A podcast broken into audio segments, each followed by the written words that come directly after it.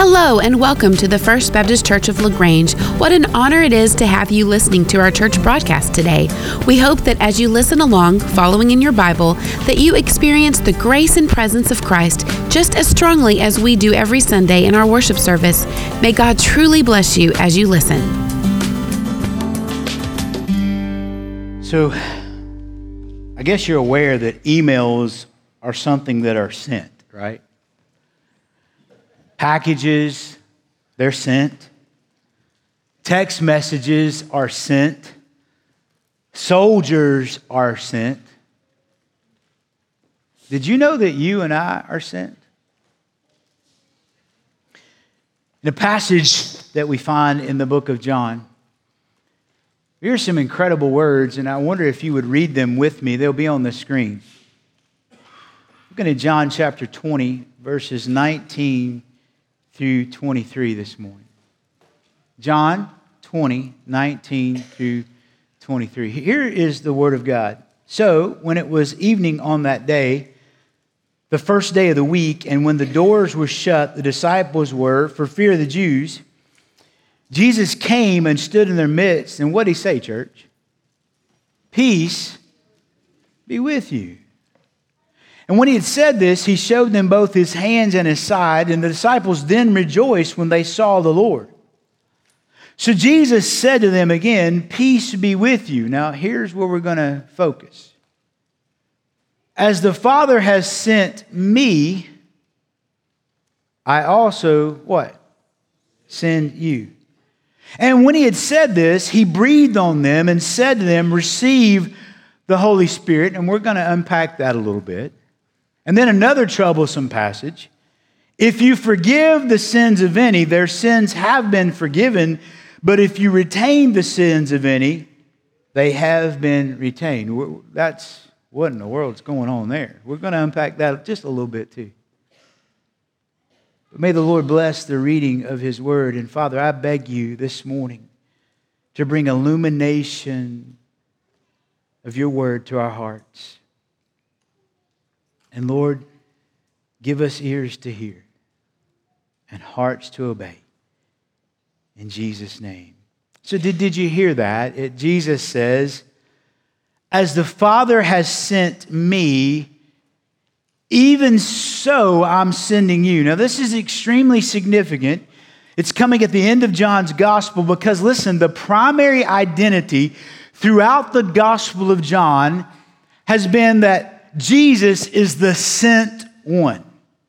And repeatedly throughout the gospel, the main designation for God in the book of John is the Father who has sent Jesus.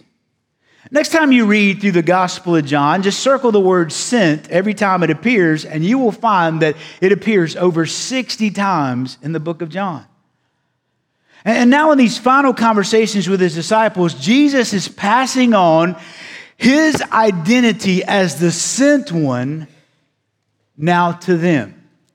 Really, to all of us. So, so much of all that we are and all that we do as followers of Jesus flows out of this identity as being sent ones.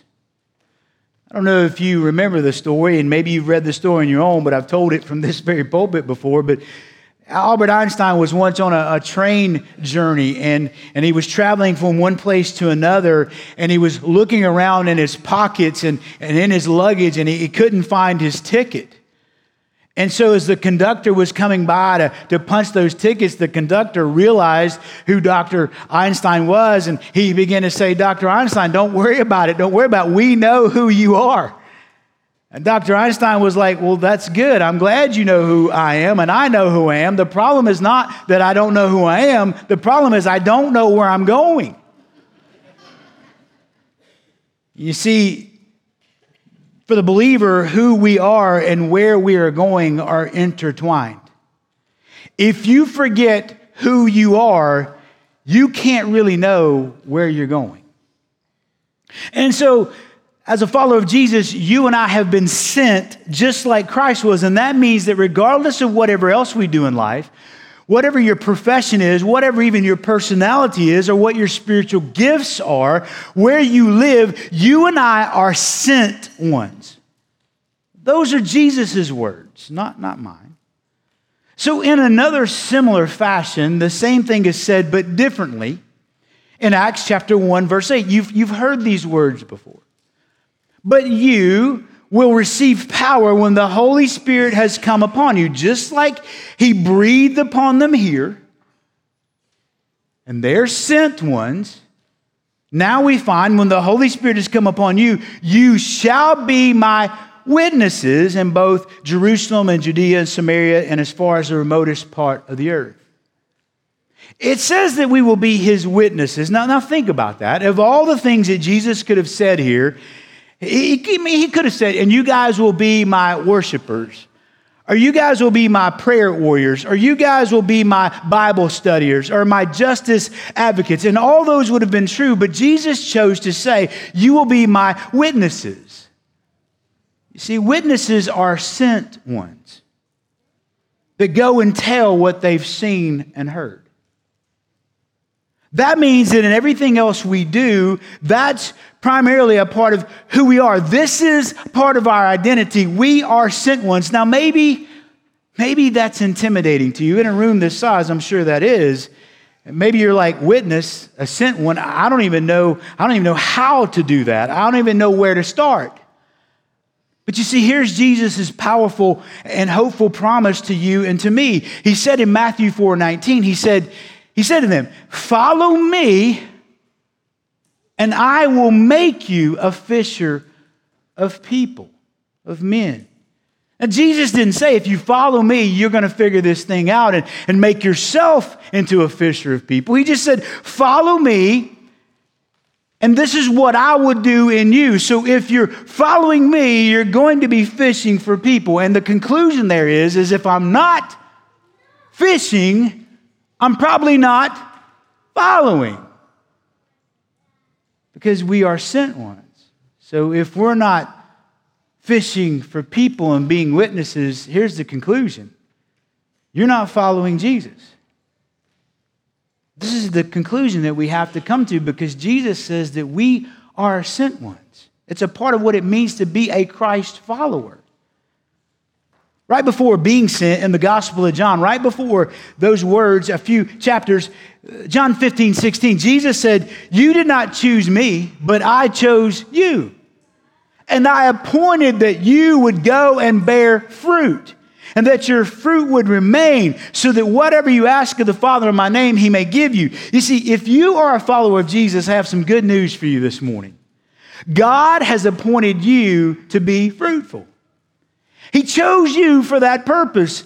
And you may feel like you don't have much potential. You may feel like you're in this room this morning and you're maybe just a little spiritually lacking where maybe others are. Maybe that you'll never make much of an impact. But Jesus has declared a better word over you. I've appointed you to go and bring forth fruit. That's what He's going to do in you, and that's what He's called you to do.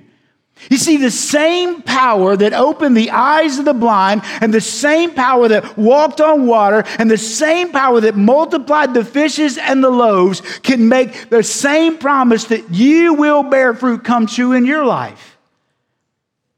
So I want us to focus in this morning on the sent life. Let's just see if Jesus doesn't begin to fulfill his promise to us even this morning about being sent one. I have to, to let you know there, there's some great men that have influenced this message in my life. There's some great men of God. There's been some seminary professors. There have been many people that spoke this message into my life. So some of this is not necessarily my own, and I want you to quickly understand that. I've also got some info here that I borrowed from Dr. Heather Holleman in a book called Sent that I read years ago during my doctoral dissertation. But I want you to know that I come this morning as a man who wants to share this with you that sent people recognize the particular parts. Sent people recognize the particular parts. Let me unpack that for you.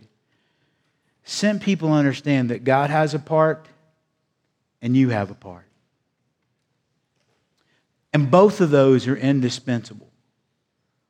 Some people recognize the particular parts. What's God's part and what's my part in the sent life?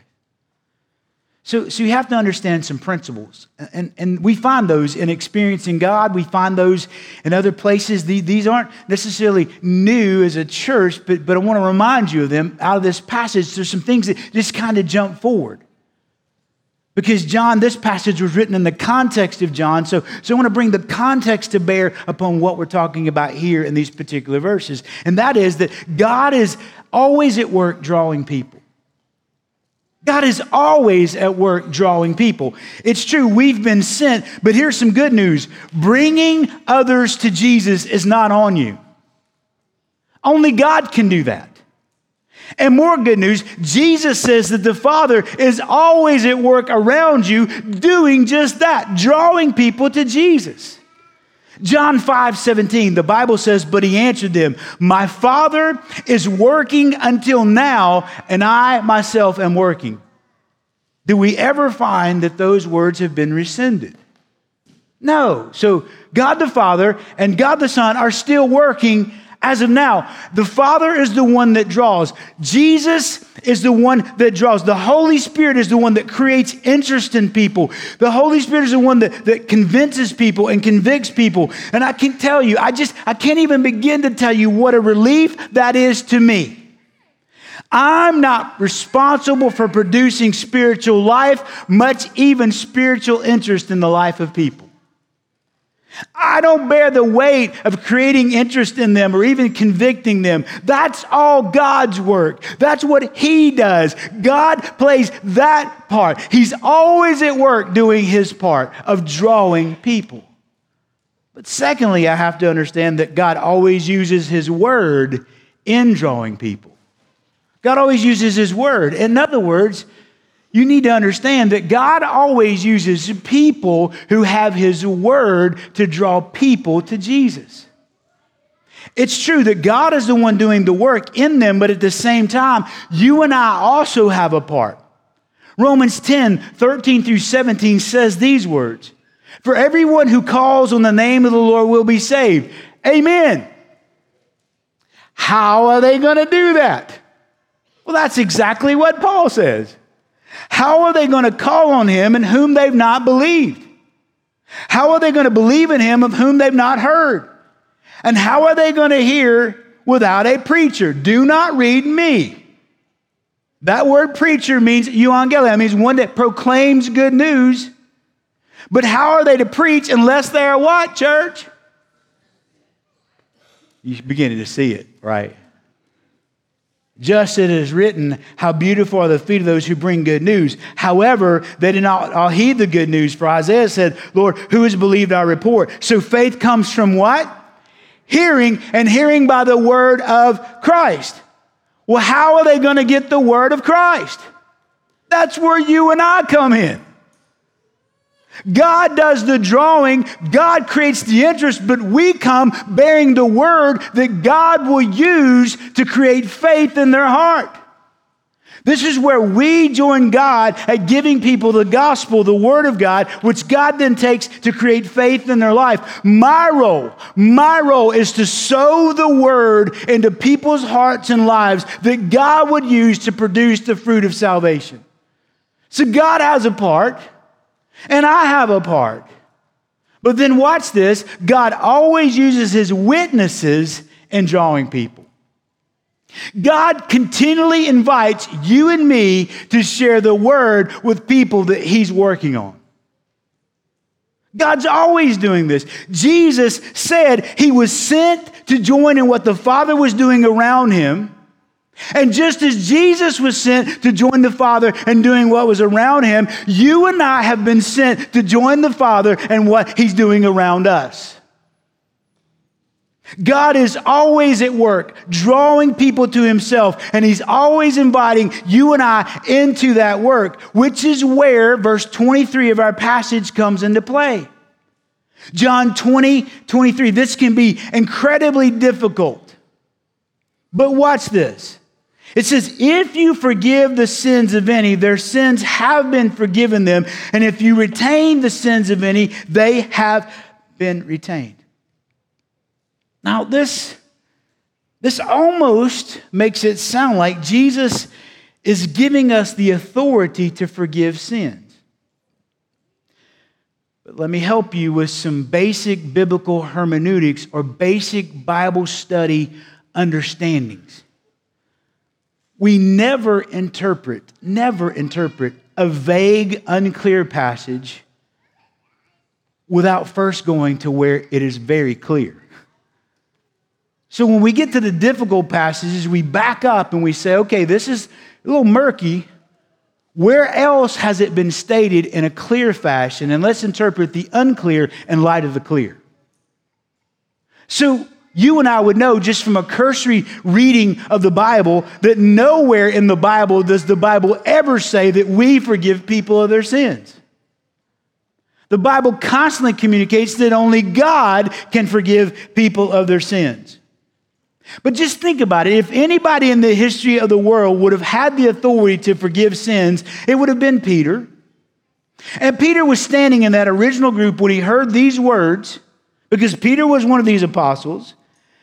And, and, he was recognized as one of the main leaders of the church. And so, therefore, some people and, and think that Peter was able to forgive people of their sins, and then he passed that on. It's called papal successionism, that the Pope or those in places of that can forgive people of their sins. And if, if we understand the scripture that way, we're going to miss a whole lot of the other scripture. Because not one time ever in the Bible do we read that Peter took the authority upon himself to forgive people of their sins. Never.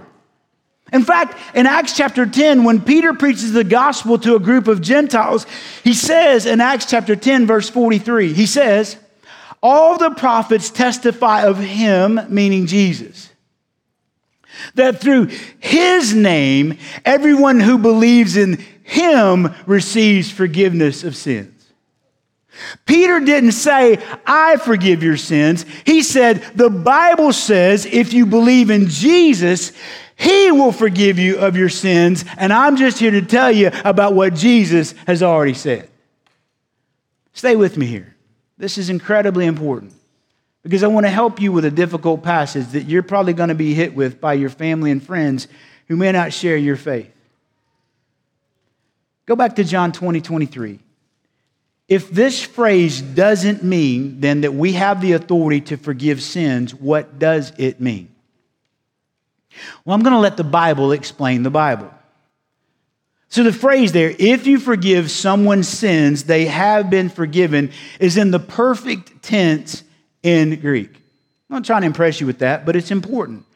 Because not only are the words inspired, the tense that they're written in is inspired as well. You need to understand that inspiration applies to everything about the way the Bible has been written.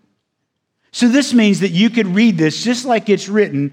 If you forgive anyone's sins, listen, they have already been forgiven. This is critical to understand. Please pay attention here because I don't want you to hear something that I'm not saying. I want you to hear exactly what I am saying. Jesus was saying that Peter and the apostles were given the ability to recognize when God had saved someone and the authority to validate their acceptance of the gospel and assuring those Gentile believers that when they believed the gospel, they were indeed forgiven and placed into the family of God. In other words, just like it said in Acts 10:43, just like the Bible always says, if we believe in Christ, if we believe in his death, burial, and resurrection for the forgiveness of our sins, when we say that, when we confess that, when we believe that in our heart, then those who have shared that message with us, when they see that we trust in Jesus, we have the authority and the ability to say, You have been forgiven, not because we forgive you, but because you believe that Jesus has forgiven you. And we can assure people that they have been forgiven based on their confession of Jesus. That's what John is saying here. So, if you forgive any of their sins, they are forgiven means that when we tell them your sins are forgiven because you've trusted in Christ, we can tell you they have been forgiven because Jesus has promised to forgive you of your sins. And this is how you and I join God and his saving work. Because God is continually at work, convicting people of their sin, drawing people into Himself. And then you and I bring the Word of God to bear upon that situation. We bring the gospel of Jesus and His forgiveness to bear on that situation. That's our part. So we plant the seed on a heart that's been prepared by God. And then God takes that seed and He brings forth faith. And then they say, Can Jesus forgive me? And then they trust Jesus. And then we say, Yes, you have been forgiven. This is what it means that we understand and recognize the particular parts that God plays and we play. And sent people, sent people understand the particular parts. We just get to join God. You see, it was Martin Luther who said, it wouldn't matter if Jesus died a thousand times if nobody ever heard about it. Carl F. Henry said this. He said, The gospel means good news, but only if it gets there on time. Friends, I'm just trying to tell you here today the gospel doesn't do any good. Forgiveness doesn't help anyone if they never hear about it. And so the question is how are they going to hear about it? That's where you and I come in because we are sent. You and I are sent. Sent people recognize the particular parts, but then sent people recognize the prominence of place the prominence of place. So then, where has Jesus sent us?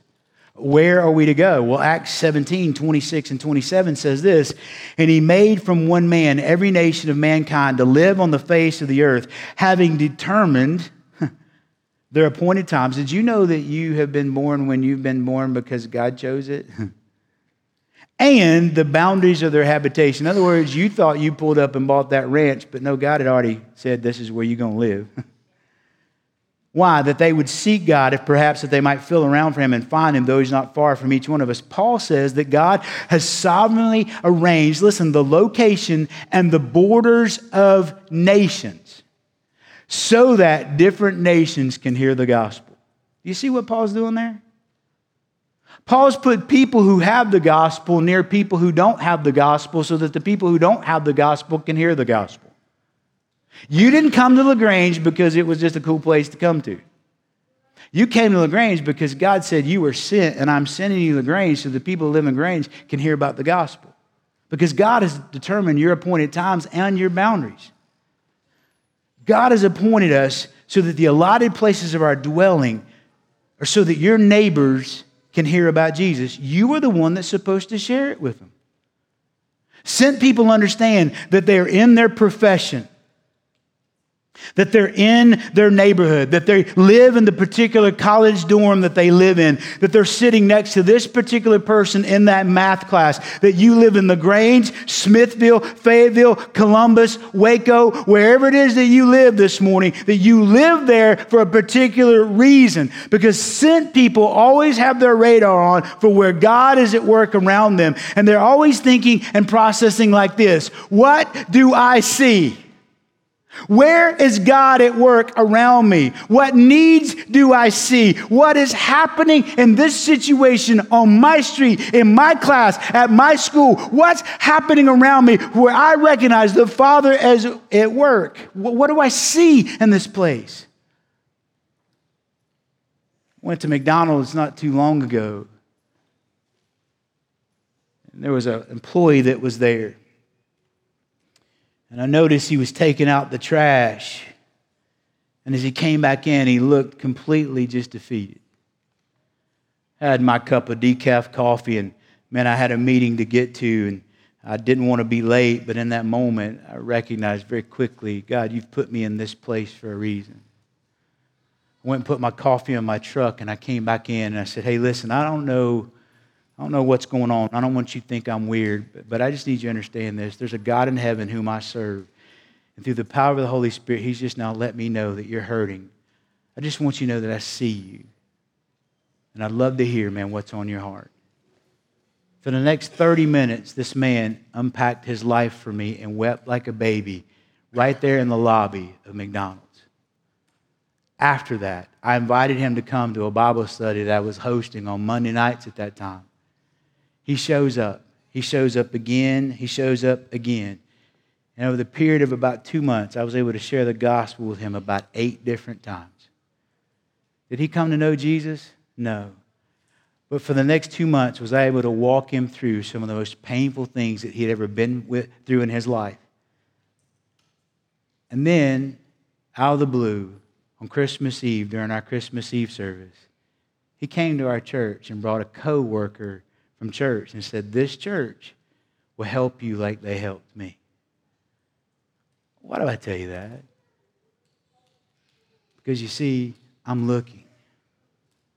Because I understand a theology of place that everywhere I go, I'm looking for where the Father is at work. And the Father wants me to understand that I am in a place for a reason. I'm not just there. I, I, don't go to the grocery store to get groceries.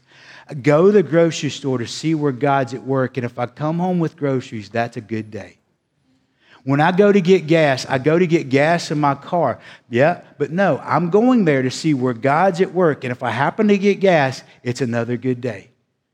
We have got to transform our thinking to understand that everywhere and every place that we go, the Father is at work, and we understand the prominence of the place that we're in, or we will miss 90% of what God is doing.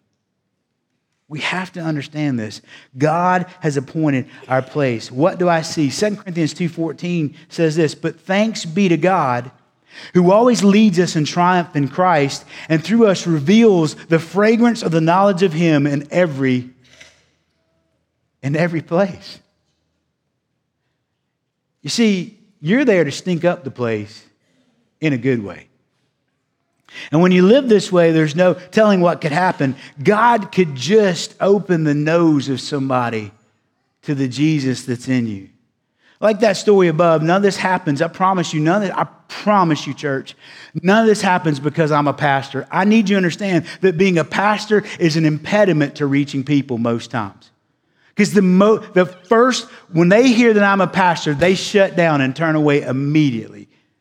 It would be a little bit easier for you I'm just aware that God is always at work around me, and my job is to spread the aroma, to meet needs where I can, to ask questions, to share my story, just to point people to Jesus and to see what surfaces. Now, some of you hear this and you, you say, I can't even imagine striking up a conversation with a stranger. You're not an extrovert. Newsflash, neither am I. God doesn't call one personality type to be a witness over another. Your personality was specifically designed by God for His purpose, and you can reach people that, that, that I can't. I'm introverted by nature. You're extroverted. You can reach people I can't. I can reach people you can't. But for many of you, you're more like Timothy, in whom the Bible tells us that Paul said in 2 Timothy, Timothy, do the work of an evangelist. Why does he have to tell Timothy to do the work of an evangelist? Because it doesn't come easy to Timothy. Here's what I want to tell you it doesn't come easy for me either. For some, evangelism is just so natural. For others of us, we have to work at it. But the identity of a sent one and a witness is for every single one of us. Here's some practical ways to help with seeing where God is at work, understanding the prominence of place that I have been using, and I want to pass them on to you. When somebody, when you see something going on in somebody's life, you just happen to notice something that's going on. Here's a really good question.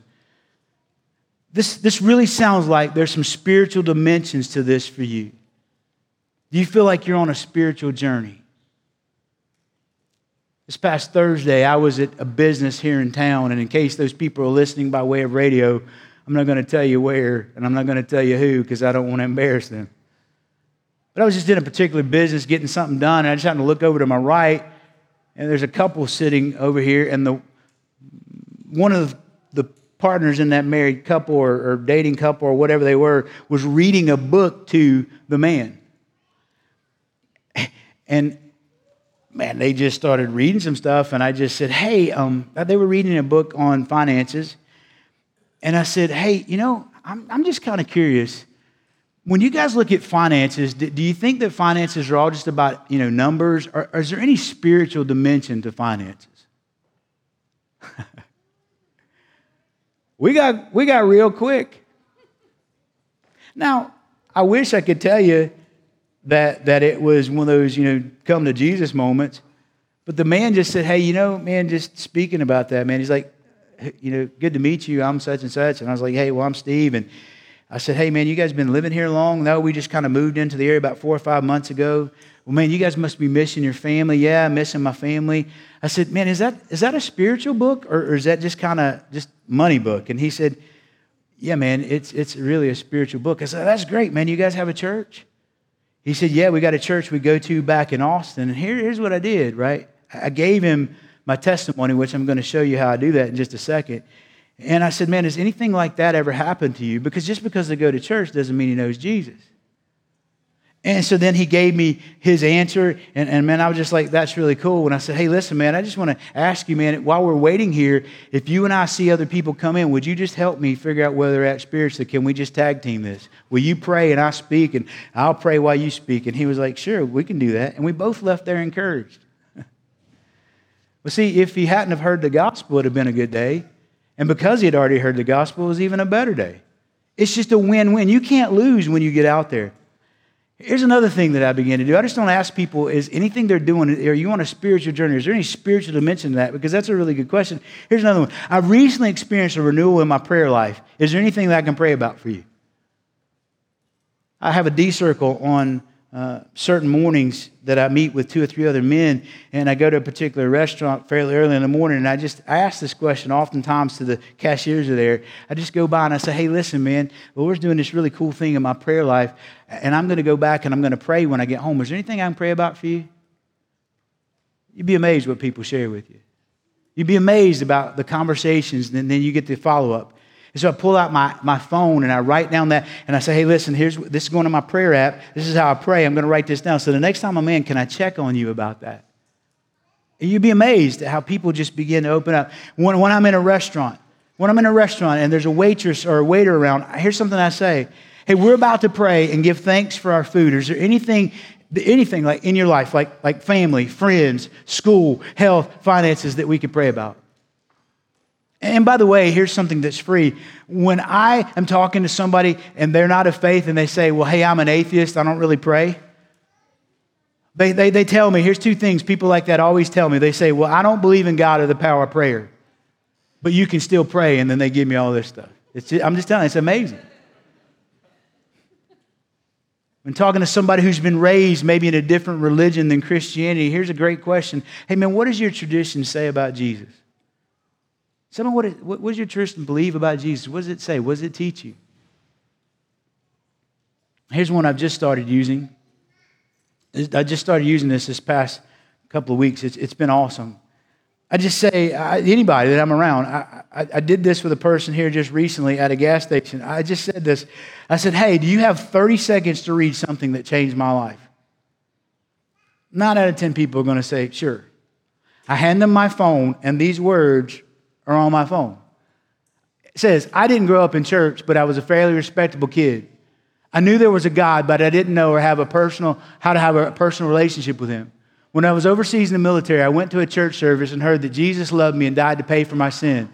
I fell under deep conviction of my sin. I wanted complete forgiveness and to be right with God. I surrendered my life to Christ that night, and I live every day with the love and peace of a personal relationship with God through Jesus Christ. That's my testimony in about 15 seconds. And then I just asked them, hey, has anything like that ever happened to you? Or does that even interest you? Can you guys just see, man? It just, it just takes, man, being ready. That, that my testimony is in my phone. I can pull it up at any point in time with anybody and just ask that question. I'm not trying to brag. I'm not trying to be boastful. I'm just trying to tell you, I know that I have been sent, and everywhere that I have been sent, I'm looking for where the Father is at work because I want to join Him in every single place.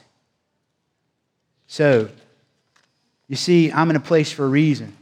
The, the Bible talks about in Matthew chapter 13 that we're farmers and they were going about sowing seed. And in that culture, in that day, they were casting seed everywhere. Some seed lands on good soil, some seed lands on soil that has weeds and gets choked out. Some, some seed just sown and the devil comes and take it. But listen, you just keep sowing the seed. You just keep throwing it out there. The Bible says in Matthew 4 19 that we're fishermen. That, mean, that means to me that I've got to keep my pole of the gospel in the water because you just never know when you're going to catch one.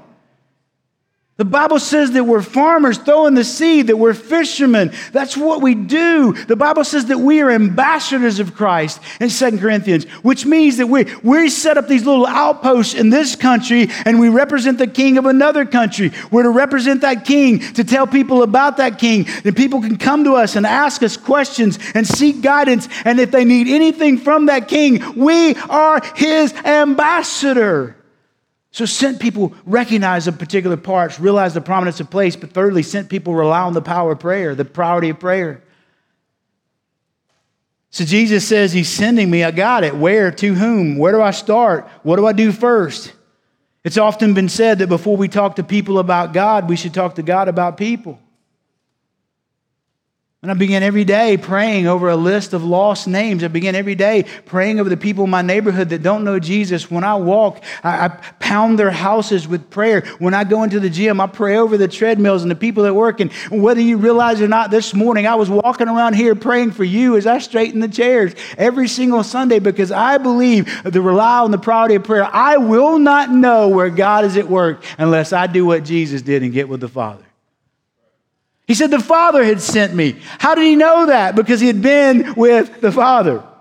Jesus ministered to, preached the gospel to, and spoke to numerous people. But before he did, we often find what Jesus did very early in the morning, or even sometimes throughout an entire evening. Jesus prayed. That's how Jesus could know where the Father was at work. That's why Jesus could see where the Father was at work. That's why Jesus could know exactly who and when to minister, because he prayed.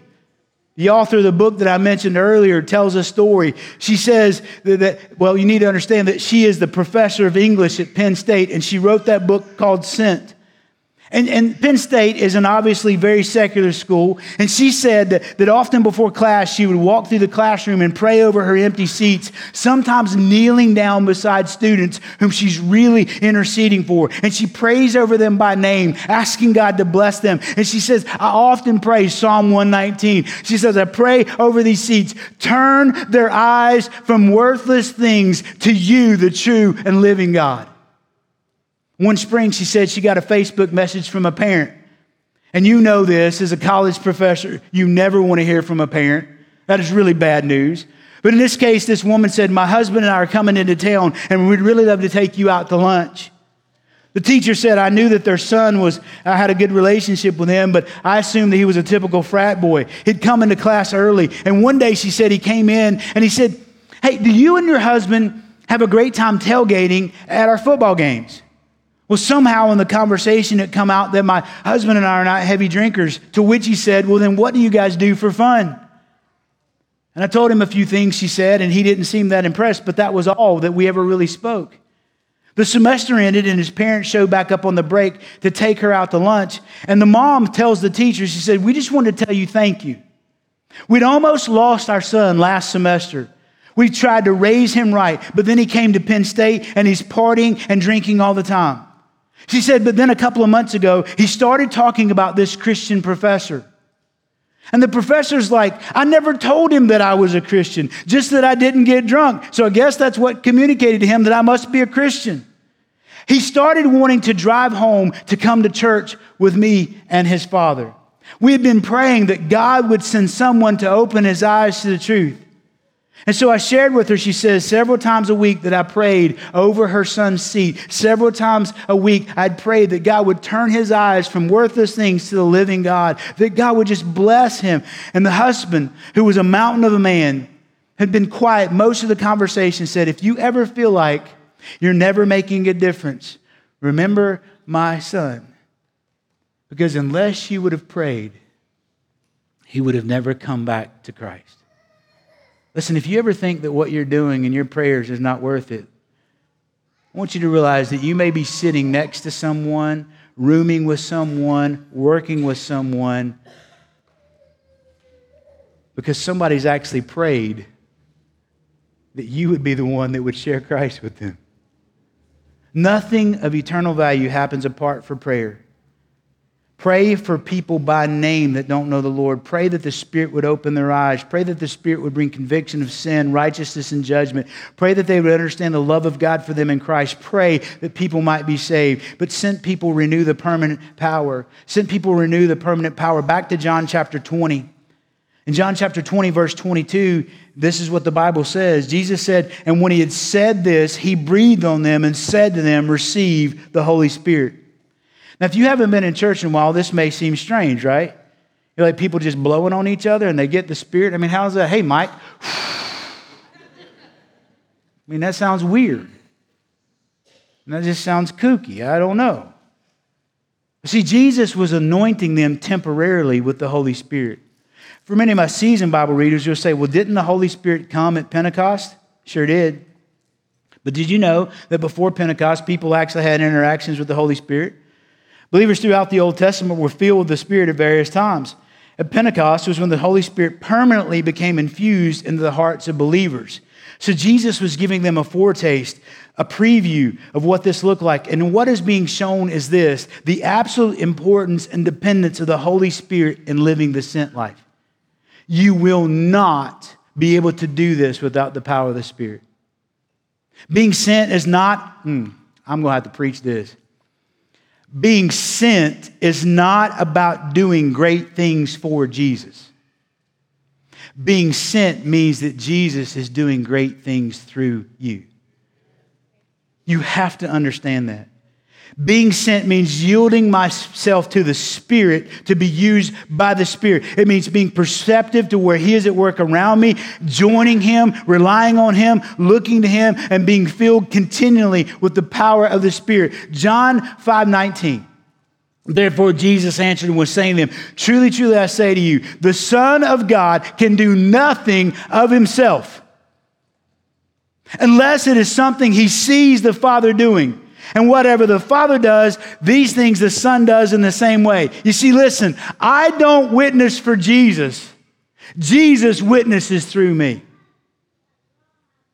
You may think you don't have that much potential or ability to do these things, but it's not about you and your ability, it's about your availability. It's not about what you can do for God. It's about what the Holy Spirit can do through you. Jesus said that not one that one believer, Jesus said that one believer yielded to the Spirit. Listen to me. One believer yielded to the Spirit had more potential in ministry than the most talented leader on the planet. One person yielded to the Spirit could accomplish more than the most talented person on the planet. You're saying, where do you get that? Well, listen, who do you think was the greatest preacher of all time? Well, before you answer, let's ask this Jesus' opinion of that probably matters. Who did Jesus say was his favorite preacher?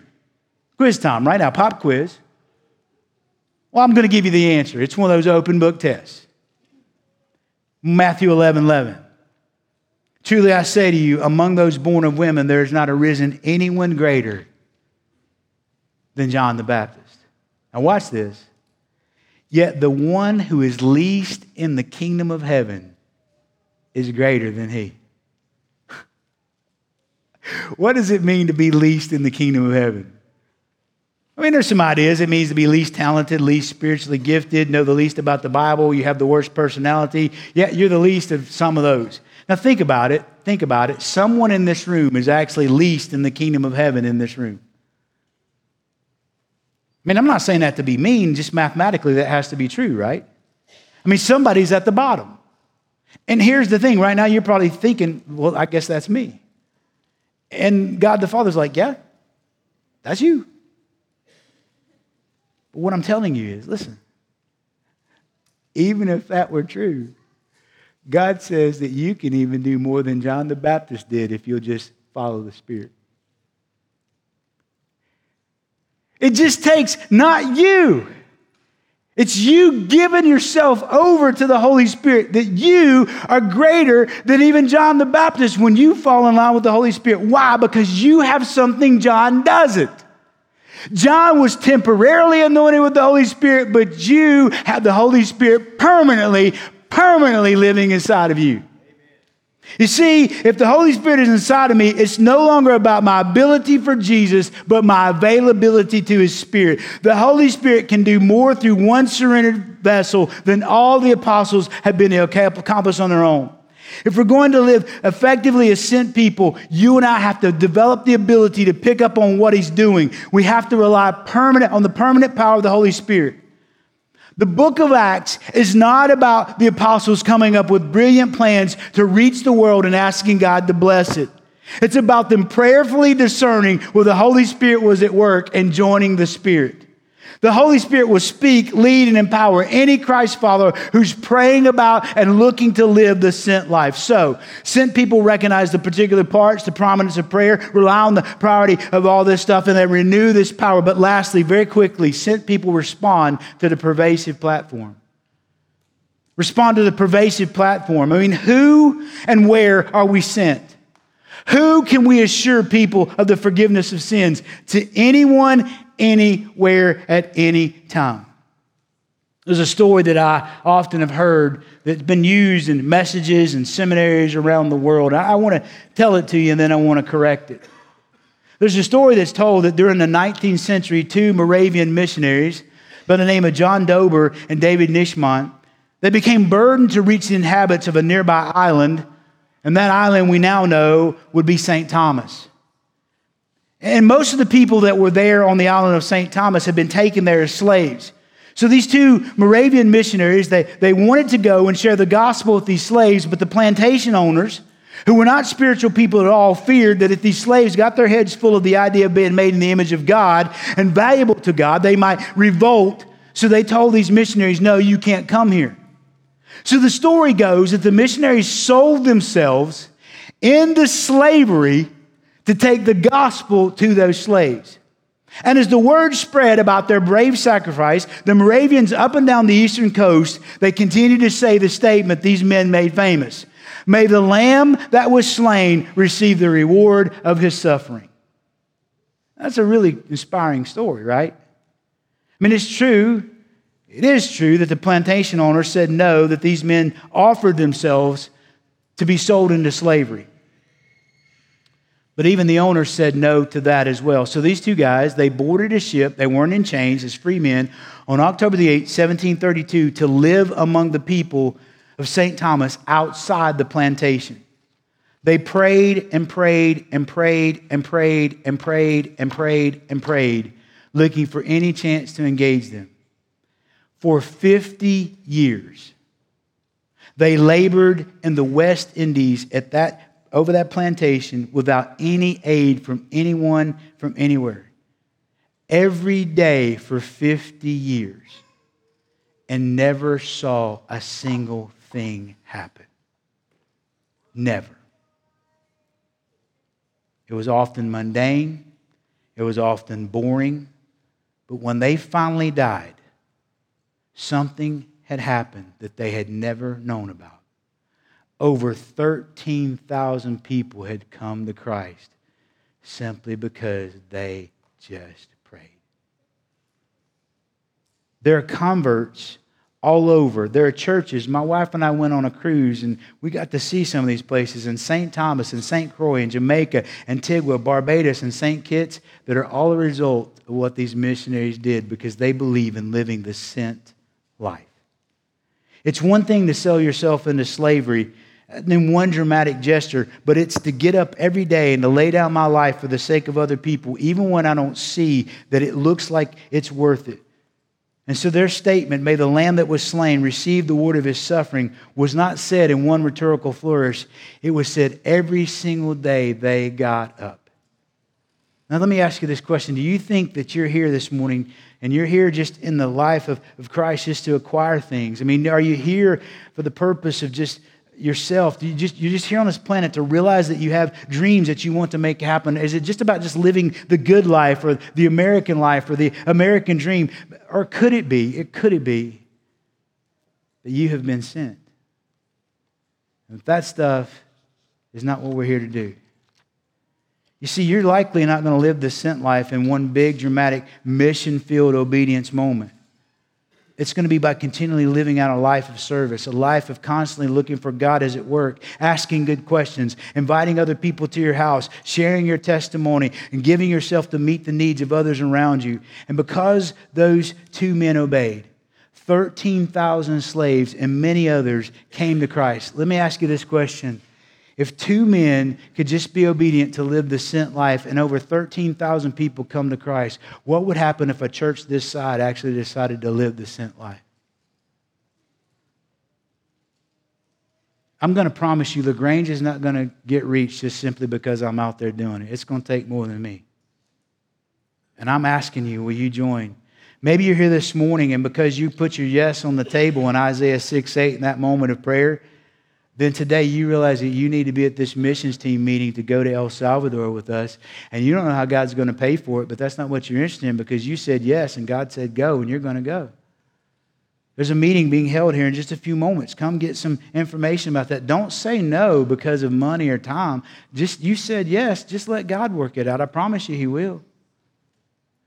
Maybe Maybe you're here and you put your yes on the table because maybe the Lord has been speaking to you and challenging you to live the sent life, to look at fostering children or adopting children, just like Nathan and Sarah did, so that those children have a chance to hear the gospel of Jesus Christ. And maybe that's the way you're going to live the sent life. Could it be today that maybe you're understanding that you're sent? You're going to understand the border situation far different, and you're going to understand that God put our nation close to the other nations, not so that we could keep people out, but because God's determined the borders of the nations and the boundaries which we live. And the reason people are coming across our border is because we have the gospel right here in LaGrange, Texas, and all the way down through there, and that God's getting those people into our country so they can hear the gospel of Jesus Christ. So rather than worrying about what we're going to do, we actually say, God, thank you. I don't have to go there they're coming to me. This couldn't get easier. Don't read your Bible through the lens of politics, friends. Read it through the sent life lens. Or maybe you'll consider helping out with Feed the Need on Monday evenings right here in LaGrange. Or maybe the Sent Life for you is working with the Amen Food Pantry right here in Tant, or working with Second Chance Ministry. Or maybe you'll invite tons of people to our Easter service. Maybe that's the way you can take the first steps of living the Sent Life. I don't know. Maybe it could be a person in your apartment complex or in your class at school will get to hear a chance to hear about Jesus and experience forgiveness of sins and eternal life in heaven because you realize you were there there not to get an education primarily. You were there because God wanted you to be a witness who got an education while being a witness. Jesus' main identity in the Gospel of John is the sent one. And as the Father has sent me, Jesus said, I am sending you. We are sent to others like Jesus was sent to us. And that's my motivation. If you're a Christian here, the reason you're here, the reason you know God, the reason you have a hope, the reason you have been forgiven is because Jesus was sent for you. You are here this morning because he didn't live the life of privilege that he was entitled to. He emptied himself. He became a servant for you. He washed your feet. He took your shame and he died on a cross to save and redeem you. And listen, everything in your life now is because of he has been good to you. And he says to you, just like I died lied to me and I was faithful and it cost me.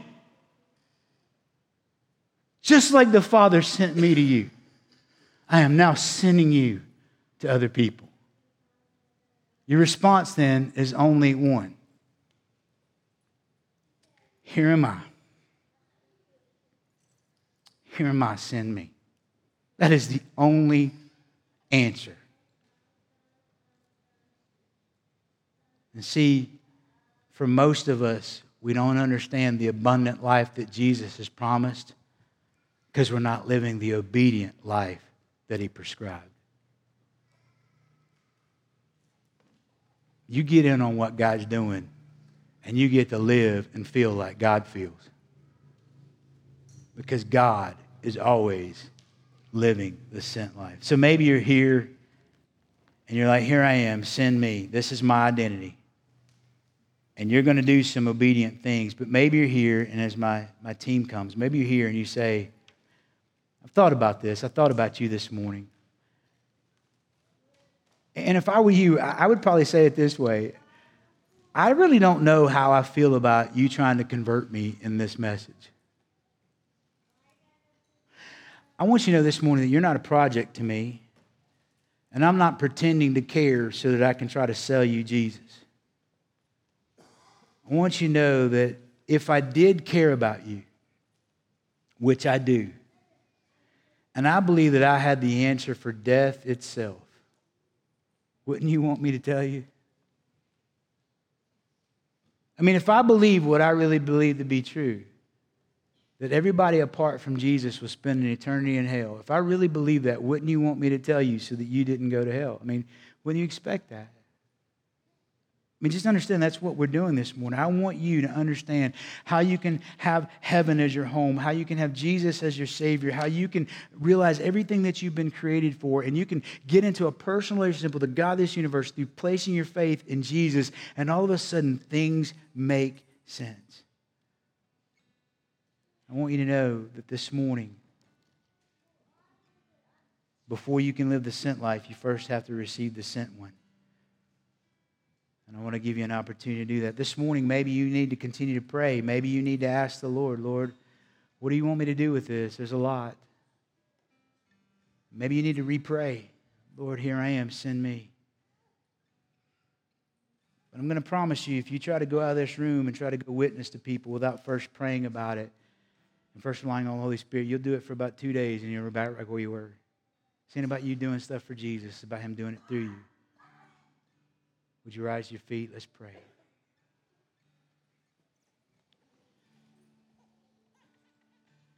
Father, as you have sent Jesus, you send us. And I pray, Lord, that you are drawing and working even now in the hearts and minds of your people, just drawing them into this joyful thing that we get to join you. And Lord, if there be anyone in, the, the, in this room today, within the sound of my voice, who doesn't know you, I pray that today they would come because you have been at work. You're doing your part, I've done my part. And now I pray that you just do your part again. And we pray it in Jesus' precious name. Amen. You come as we sing.